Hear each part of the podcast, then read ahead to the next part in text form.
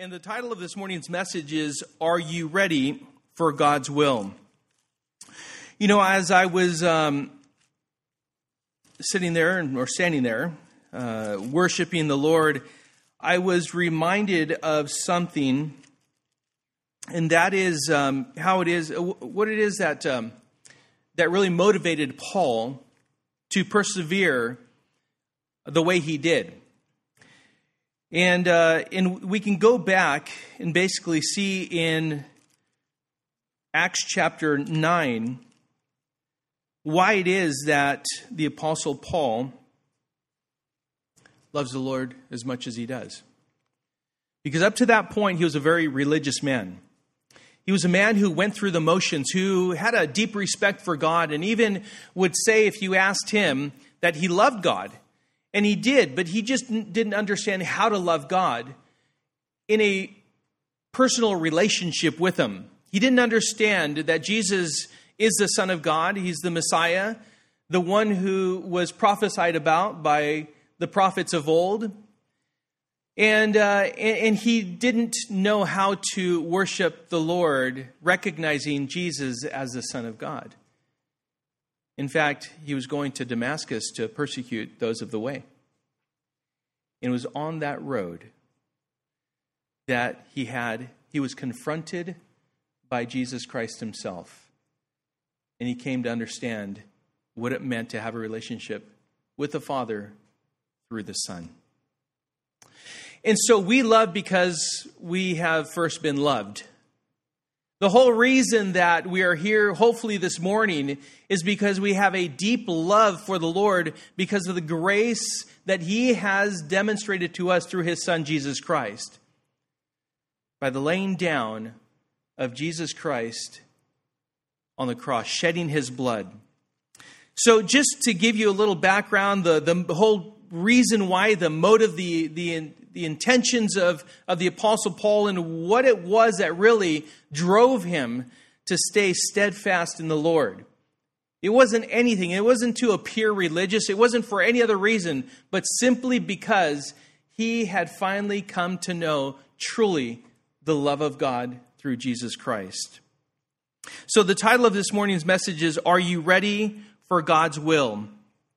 Let's begin by reading in verse 1 of chapter 21. It says, And when he had parted from them and set sail, we came by a straight course to Cos, and the next day to Rhodes, and from there to Patara. And having found a ship crossing to Phoenicia, we went aboard and set sail. When we had come in sight of Cyprus, leaving it on the left, we sailed to Syria and landed at Tyre. For there the ship was to unload its cargo. And having sought out the disciples, we stayed there for seven days. And through the Spirit, they were telling Paul not to go on to Jerusalem. When our days were there were ended, we departed and went on our journey, and they all, with wives and children, accompanied us until we were outside the city. And kneeling down on the beach, we prayed and said farewell to one another. Then we went on board the ship, and they returned home. Father, we want to commit our time into your hands, Lord, asking for your blessing, that you would give us understanding. I pray, Father, that we too would be encouraged this morning by just how resolute Paul was in fulfilling your will, even when he was challenged and maybe even tempted by those who love you and those who loved him so much that they didn't want to see him suffer and go through the trials that were before him. I pray, Lord, that we, we would be a people who demonstrate our faith to you, for that is the only thing that really pleases you, according to Hebrews 11 6. And so, Father, again, we commit this time into your hands, Lord. We ask your blessing and we pray this all in Jesus' name. And God's people say, Amen. All right, so have you ever had something happen to you that you weren't quite ready for? Something you weren't expecting, or something that was perhaps overwhelming? You know, there's uh, plenty of roller coaster videos of people who are being slung into the air by a couple rubber bands, you know, so it just it seems that way, right? And uh, in, in in the people, normally there's one person who is just all gung ho and ready to go, and the other person is just not ready. Right there. In fact, there was one video to where there was a, a boyfriend and girlfriend and they were riding this roller coaster and he was obviously deathly afraid of roller coasters but somehow she i don't know if you've seen this video she got him uh, she convinced him to to ride the roller coaster and in the middle of that roller coaster ride he broke up with her. He said you always make me do things i don't want to do. Yeah, that's just marriage you know? No i'm just kidding. No really.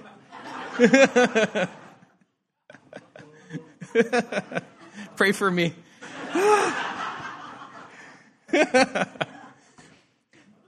But we have these videos like I'm not ready, right? And and uh, we have these videos. They're they're funny. Uh, maybe I have just a bad sense of humor, and I like watching these videos and seeing people suffer. You know. But there are things that surprise you because you're just not ready for them. Can you imagine if you were told what you would experience in the future? And it wasn't something that you would normally welcome, something that was favorable. It was unwelcome, it was unfavorable. It was something, in fact, very painful. Like, I, I'd rather be spared of that future, this notification presently for something that was going to happen in the future. Please spare me that prophecy. Well, the Apostle Paul had this in common with Jesus Christ. That is, he knew and he was told ahead of time that he would endure suffering, specifically imprisonment and, and afflictions. He was, he was told these things. You are going to encounter imprisonments and afflictions in the future. All right. How would we respond to that? In Acts chapter 9, verses 15 and 16, but the Lord said to him, Go this is to Ananias. This is because Ananias was afraid of telling, of going to the apostle Paul, or Paul at that point, Saul of Tarsus, as he knew him. He was afraid to go to him, but the Lord, he brought him comfort by telling him this very thing. So Acts chapter 9, verse 15 and 16 says, But the Lord said to him, Go, for he is a chosen instrument of mine to carry my name before the Gentiles and kings and the children of Israel. For I will show him how much he must suffer for the sake of my name. Paul proved by how he handled himself through these difficult events that he was ready for the difficult moments. Because he knew his purpose and he knew very clearly the Lord's will and what glorified the Lord and the hope that he presently possessed and was his for all eternity. He was ready for God's will. This morning, we'll learn about the final portion of Paul's third missionary trip and how there was a struggle within the church to accept and encourage God's will for Paul. Uh, what I want us to see clearly is Paul's acceptance. His acceptance and his tenacity within the Lord's clear will for him to suffer for the sake of the name of Jesus Christ.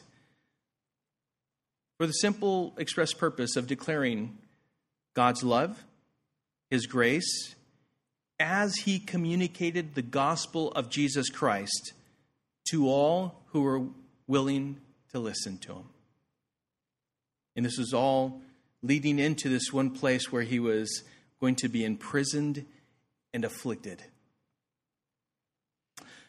A person will reveal whether they are ready for God's will or not by how they respond in times of suffering, during times of trials and testing, temptations and tribulations. You know, in my life, I've seen that to be true. When everything is fine, things are moving along, we can come into this routine of worshiping the Lord, of coming and serving Him, of serving Him throughout the community or in our home.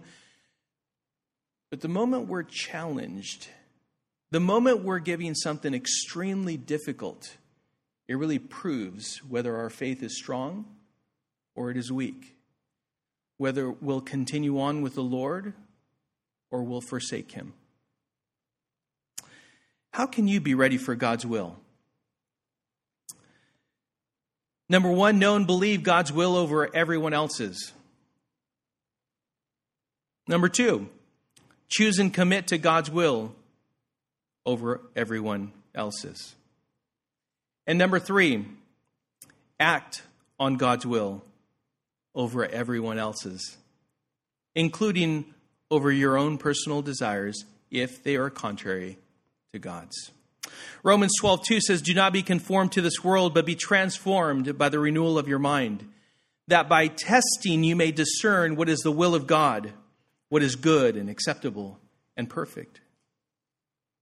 1 Corinthians 15 58, the Apostle Paul writes, Therefore, my beloved brothers, be steadfast, immovable, always abounding in the work of the Lord, knowing that in the Lord your labor is not in vain. So, again, let's start from the top in verse 1.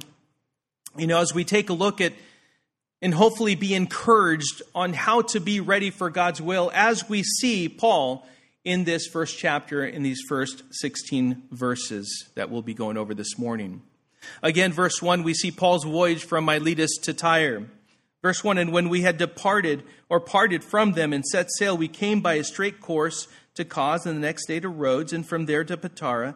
And having found a ship crossing to Phoenicia, we went aboard and set sail. When we had come in sight of Cyprus, leaving it on the left, we sailed to Syria and landed at Tyre, for there the ship was to unload its cargo. So we see, again, Paul's voyage from Tyre to, or Miletus to Tyre. Luke continues to describe the route that Paul and company took on their way back to Syria, landing in Tyre. Basically, what we would know today to be a coastal city of Israel, just north of Caesarea. While they sailed along the coast of Asia and Lycia, Paul was on sm- smaller vessels. So as they went from town to town, they went from one to the next and stayed overnight, and then they boarded another ship and they went to the next one, and that's how they went up until they came across, or they were going to sail across the open sea, uh, sailing south of Cyprus and then across the Mediterranean to Tyre, again, just north of Caesarea.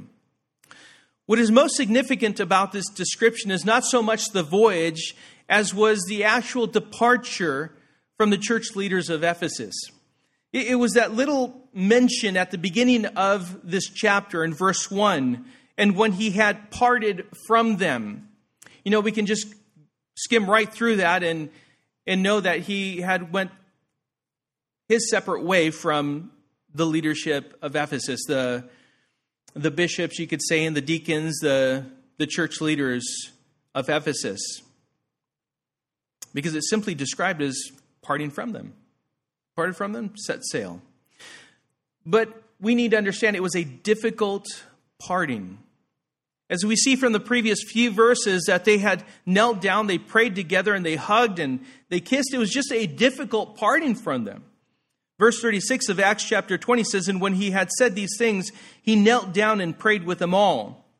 And there was much weeping on the part of all. They embraced Paul and kissed him, being sorrowful most of all because of the word he had spoken that they would not see his face again. And they accompanied him to the ship. They were most sorrowful having, after having been warned, receiving instruction being warned of how it was that wolves in sheep's clothing are going to come in to the church. And so be careful, be aware, be mindful of that, and fight against it. They were most sorrowful, though, because they knew that they would not see Paul again. And of course, they accompanied Paul to the ship. They walked with him. In fact, this quote unquote parting is better defined and perhaps better understood by describing it as a, a tearing apart, a, a, a rending. Paul had loved them. He had spent several years with them. All the disciples there in Ephesus, he, he loved them deeply. And for him, it was not easy leaving them. But at the same time, the Lord was calling Paul away. He was calling them to continue doing the work that the Lord had before him. You see, when you love someone, it's like tearing apart, the tearing apart of your very soul when you go in two different directions. You can describe it as gut wrenching, even, especially when you know it will be for a long time or when you know you will never see them again, not in this lifetime. Just yesterday, I was called to another situation, and as most of you know, I'm also a chaplain for Kaiser, and this happens on a weekly basis to where uh,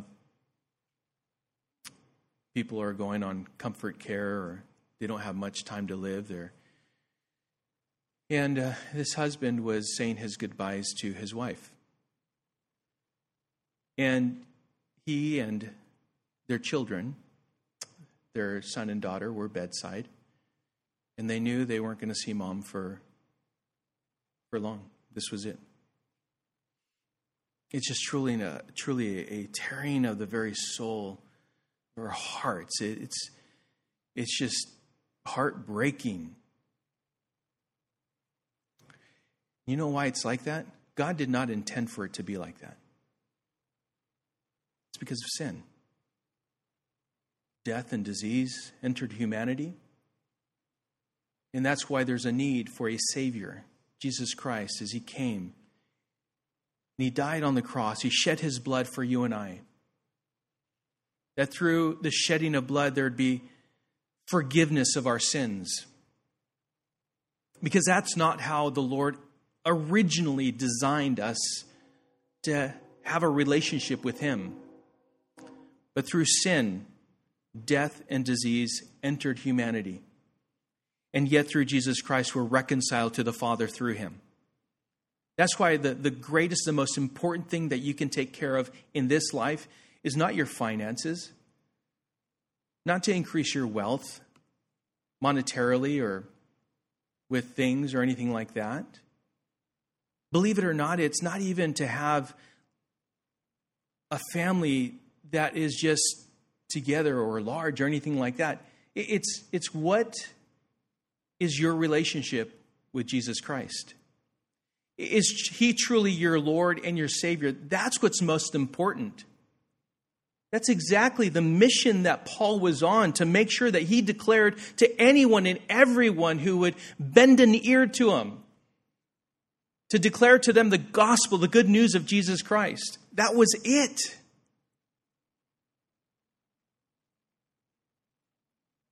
Paul had a special relationship with the church in Ephesus, and especially the leadership of the church in Ephesus.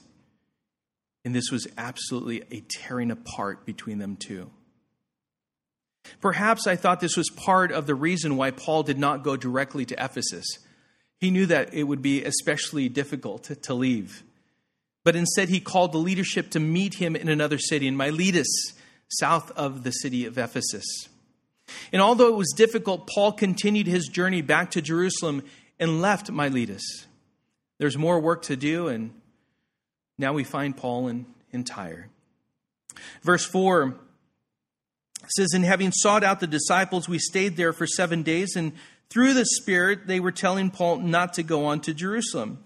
When our days were there were ended, we departed and went on our journey. And they all, with wives and children, accompanied us until we were outside the city. And kneeling down on the beach, we prayed and said farewell to one another.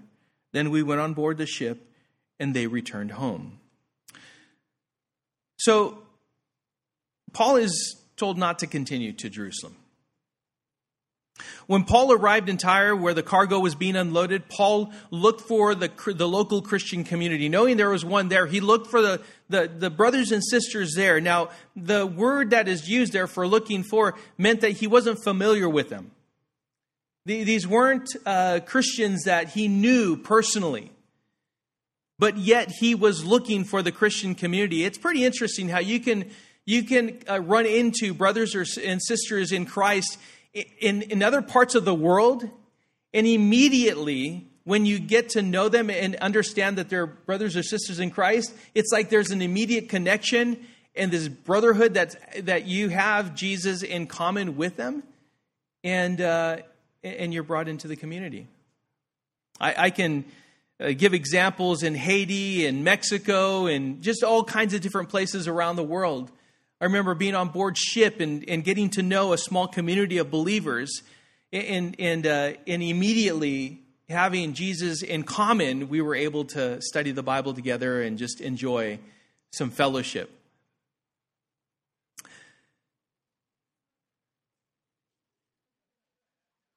We'll forgive them.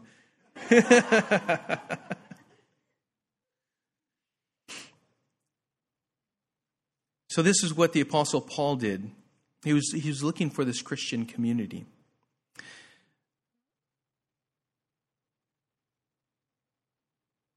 Wasn't familiar with them. And more than likely, this Christian community actually had been established by the Hellenist mission to Phoenicia. You know, as we studied back in Acts chapter 11, verse 19, it says, Now those who were scattered because of the persecution that arose over Stephen traveled as far as Phoenicia and Cyprus and Antioch, speaking the word to no one except Jews. You know, what's interesting is that here Paul is looking for the very people that were won to Christ because of his, his, his persecution of the Christians prior to coming to Christ himself. In fact, turn with me to Acts chapter 7. Acts chapter 7.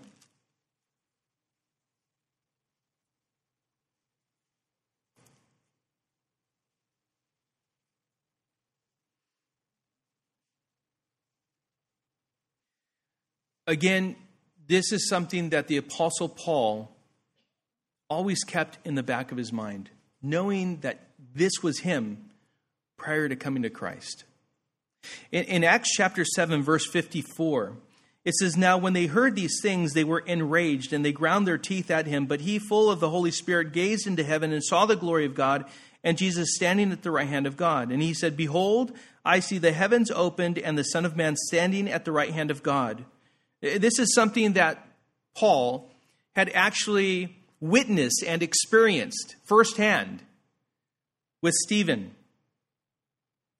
But they cried out with a loud voice and stopped their ears and rushed together at him. Then they cast him out of the city and stoned him, and the witnesses laid down their garments at the feet of a young man named Saul. And as they were stoning Stephen, he called out, Lord Jesus, receive my spirit. And falling to his knees, he cried out with a loud voice, Lord, do not hold this sin against them. And when he had said this, he fell asleep. In verse 1 of chapter 8, says, And Saul approved of his execution. And there arose on that day a great persecution against the church in Jerusalem. And they were all scattered throughout the regions of Judea and Samaria, except the apostles. Devout men buried Stephen and made great lamentation over him. But Saul was ravaging the church, and entering house after house, he dragged off men and women and committed them to prison. So again, it was because of Paul's doing before his conversion that there was even a church in Tyre.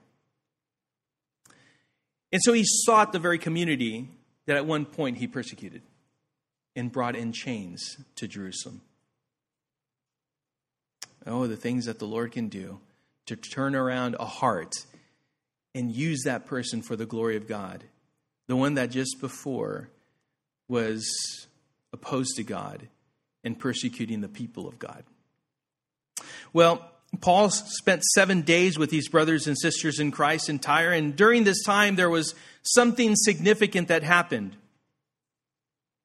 It's described here is a, uh, of, of a work that is done that was done through the Spirit, because through the Spirit, the disciples there told Paul, "Do not go on to Jerusalem. It, again, just something else that it's not given much attention, only mentioned that this was what happened there. But this is not a lightly voiced concern.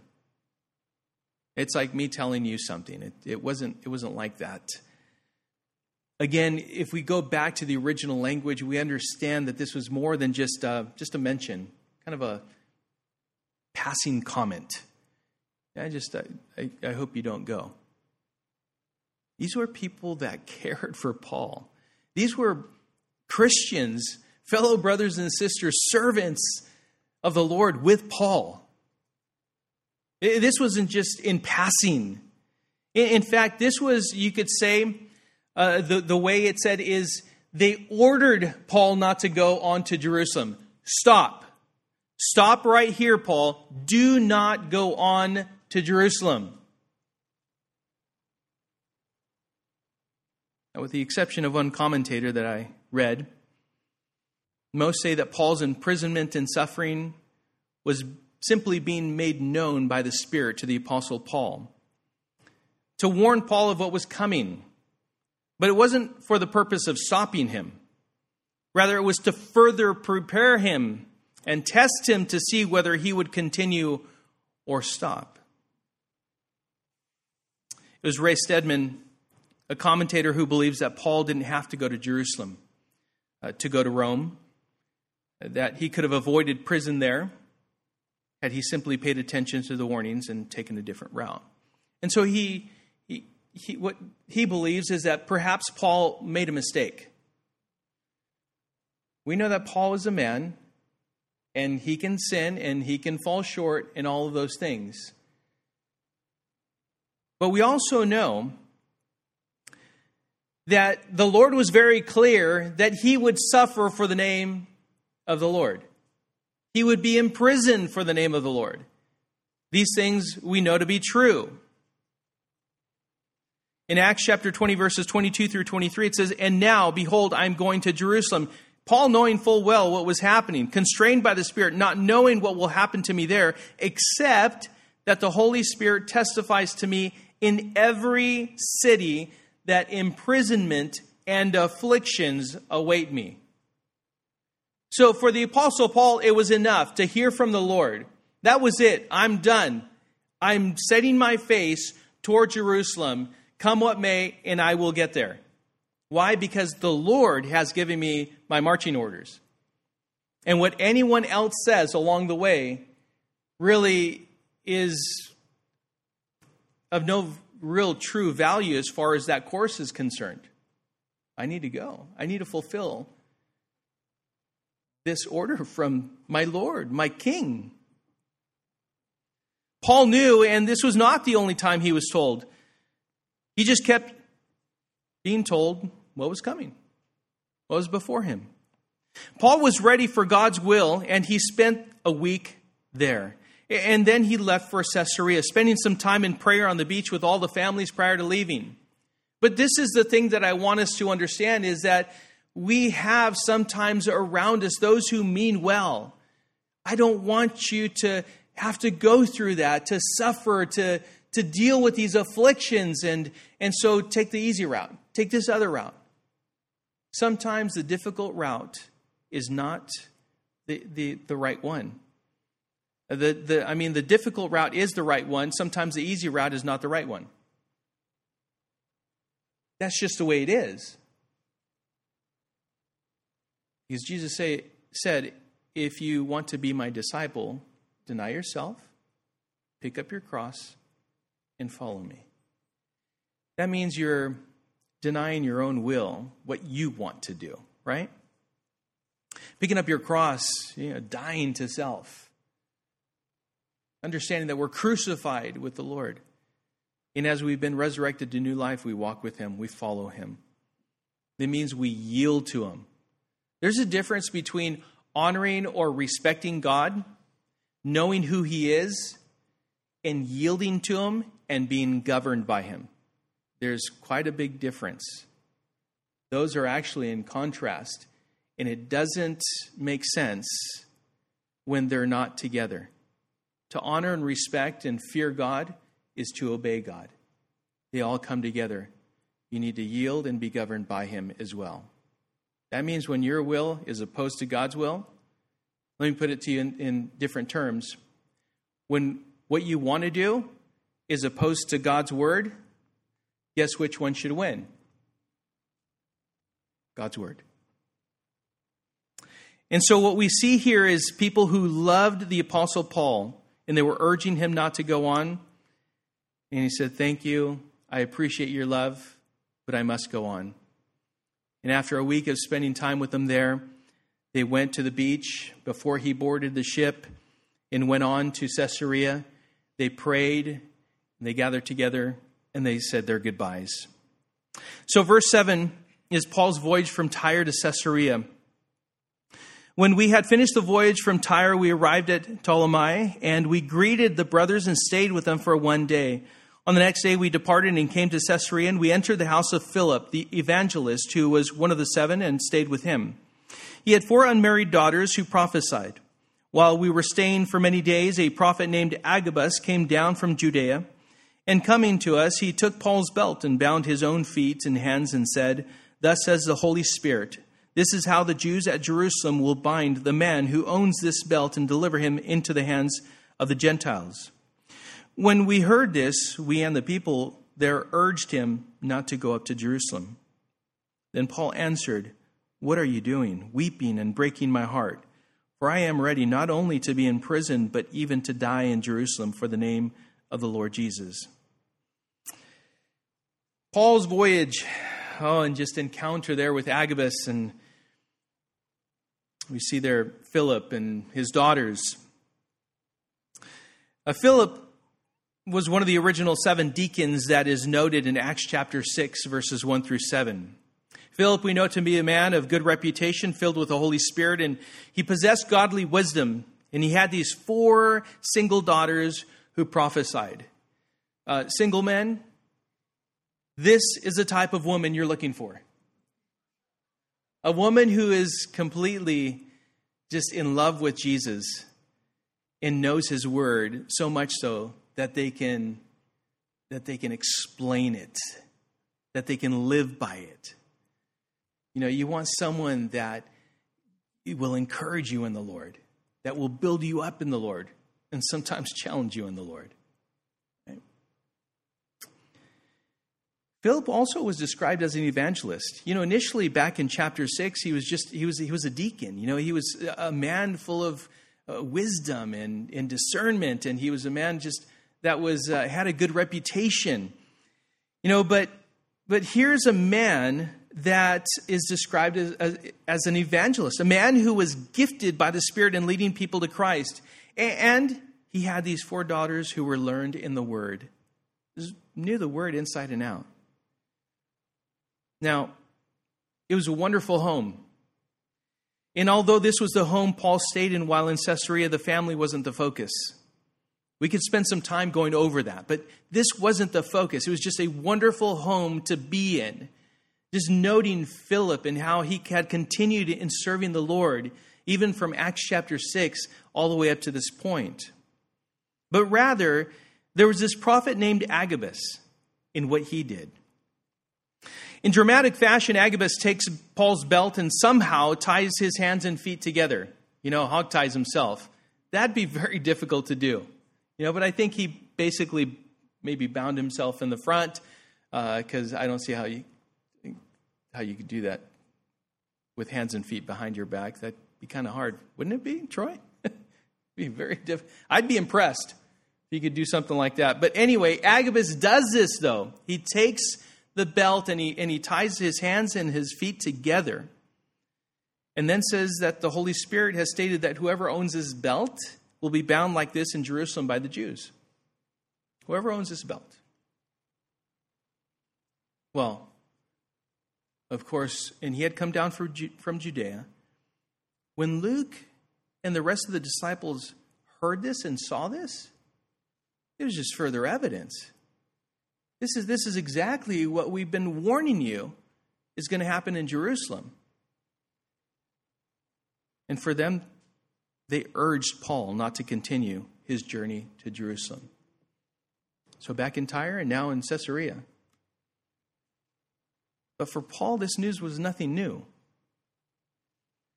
It didn't matter how it was told or how it was shown to him, implicitly or explicitly, in, a boring, matter of fact kind of a way or in a theatrical manner. It really didn't matter to him. This was nothing new to him. No matter how you put it, this is all the same to Paul. He's been having the Lord tell him this in city after city after city. And guess what? He had his face still set for Jerusalem. He was still going to get there. I can just imagine Paul standing there as Agabus is doing this, tying himself up, and after saying what he said, just, I know. I know that to be true. But then the disciples turned to him urging Paul, trying to persuade him, strongly encouraging Paul not to go on to Jerusalem. Sounds like a wise thing, right? If there awaits you affliction and imprisonment, by all means avoid that, Paul, right? It seems reasonable. And yet it wasn't the Lord's will. This was now the third recorded incident of warning Macedonia, Tyre, and now here in Caesarea. But notice Paul's response. What are you doing weeping and breaking my heart? He doesn't rebuke them sharply, he understands them. He addresses them in a compassionate yet firm manner, being resolute and following through with God's will. I'm sure that Paul appreciates their love for him. And their urging and weeping only serves to break his own heart. Like a child or a spouse who's weeping with a broken heart. Oh, it just melts your heart, doesn't it? I remember a time when my grandfather, my cousin Yudika and I, we had spent some time with him, a couple weeks. Um, he had a home in Santa Barbara and just loved spending some time uh, during our summer break with him. And this one time, the last time that we went and spent a couple weeks with him, um, he saw us off to the Greyhound bus depot and he was going to bus us back off to Riverside. And, uh, and we were looking out the window. And as, as we were waving, you could see him crying. Wow. You know, I, I hadn't seen him cry ever before. He's always uh, just a very strong man in that sense, you could say, and and he never cried. But it was that moment to I, I think now I now I look at my grandchildren, now I look at my kids, and I understand. You know, like just that that parting of ways. You know that it, it's because of our love for one another. That that's what breaks our heart. We got to spend time away from each other. But even through all of this, even though he was being broken in his heart, he wasn't going to change his mind of whether he would follow through with what the Lord had for him to do or not do. They were weeping and urging him not to go, but he was set on fulfilling God's will. He knew and believed God's will over others, chose and committed to God's will over others. And Paul was acting on God's will over everyone else's all the while being compassionate and loving toward the other disciples. Paul was ready to do the Lord's will no matter what. And then, verse 14, as we continue, says, And since he would not be persuaded, we ceased and said, Let the will of the Lord be done. After these days, we got ready and went up to Jerusalem, and some of the disciples from Caesarea went with us, bringing us to the house of Mnason of Cyprus, an early disciple with whom we should lodge. So they gave up. well, since we can't convince Paul to not go to Jerusalem, they simply threw up their hands and said, Lord's, The Lord's will be done. That's it. They set off to Jerusalem and came to the house of Mnason in Cyprus, and we'll continue next week as far as the rest is concerned and what happened to him there in Jerusalem. But I want to spend just a little time um, in, in closing, as we are, we're starting to land here, just um, how to prepare for God's will in our own lives. Again, know and believe God's will. choose and commit to God's will. And number three, act on God's will. Knowing and believing God's will.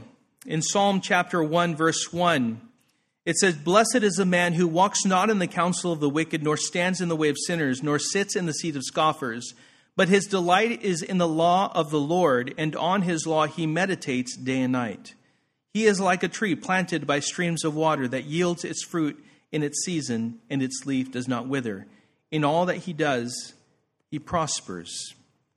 In Romans chapter 12, verse 2, it says, Do not be conformed to this world, but be transformed by the renewal of your mind, that by testing you may discern what is the will of God, what is good and acceptable and perfect.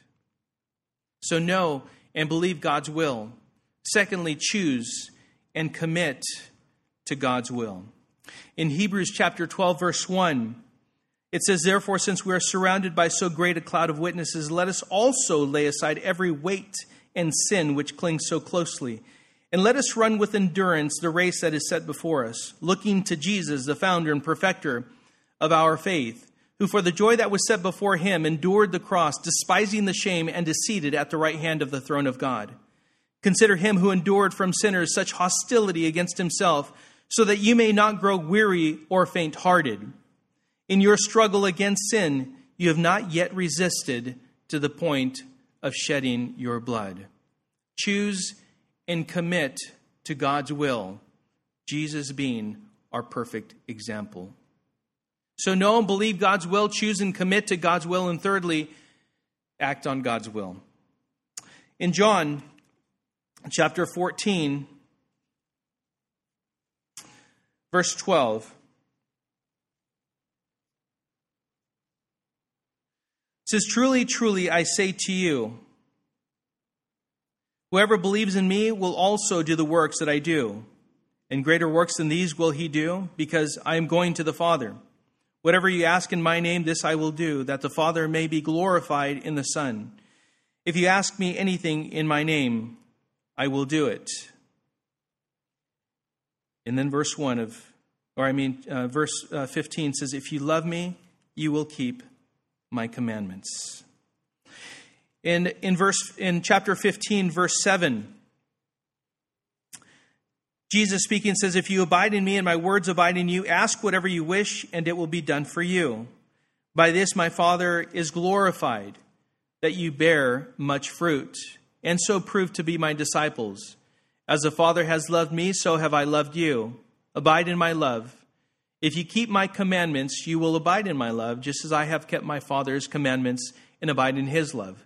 These things I have spoken to you, that my joy may be in you, and that your joy may be full.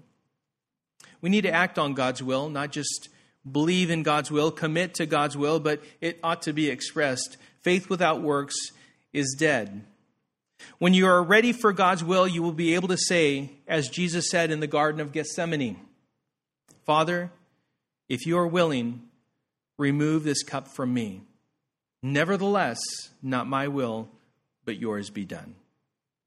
Whatever that may be, Lord, your will be done. Only let us find strength in you, and let us be led by your Spirit to bring you glory.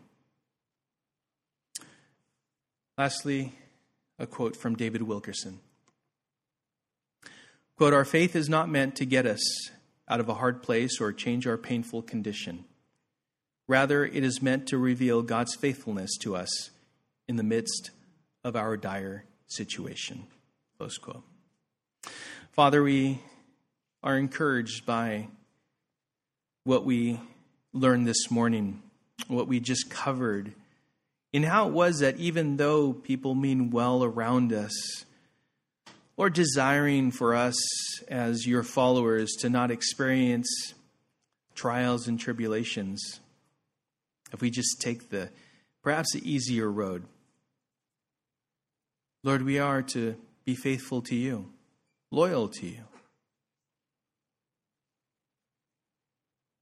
I pray, Lord, that you would strengthen each and every one of us. Fill us with your Holy Spirit. Remind us of your word. Help us to fulfill whatever it is that you have for us to fulfill according to your word, to your glory. I do pray, Lord, for anyone who is in compromise here, that they would repent of their sins, for your word tells us that if we confess our sins, you are faithful and just to forgive us of our sins and cleanse us of all unrighteousness. Lord, you are faithful to do that. There's no pit that we can go deep enough into, Lord, that your hand of forgiveness cannot reach in and pluck us out of. Your grace is sufficient. But I pray, Lord, that we would not be fooled, deceived into believing that we've done too much and we've gone too far. Lord, help us to be humble and to be yielding to you.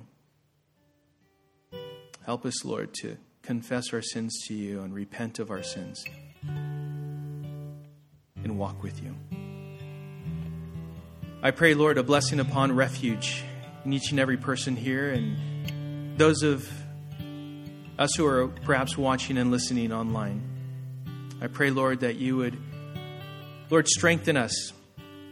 For the days are difficult. The paths, Lord, could be deceiving. I pray, Lord, that we would continue reading your word, studying your word, and applying it.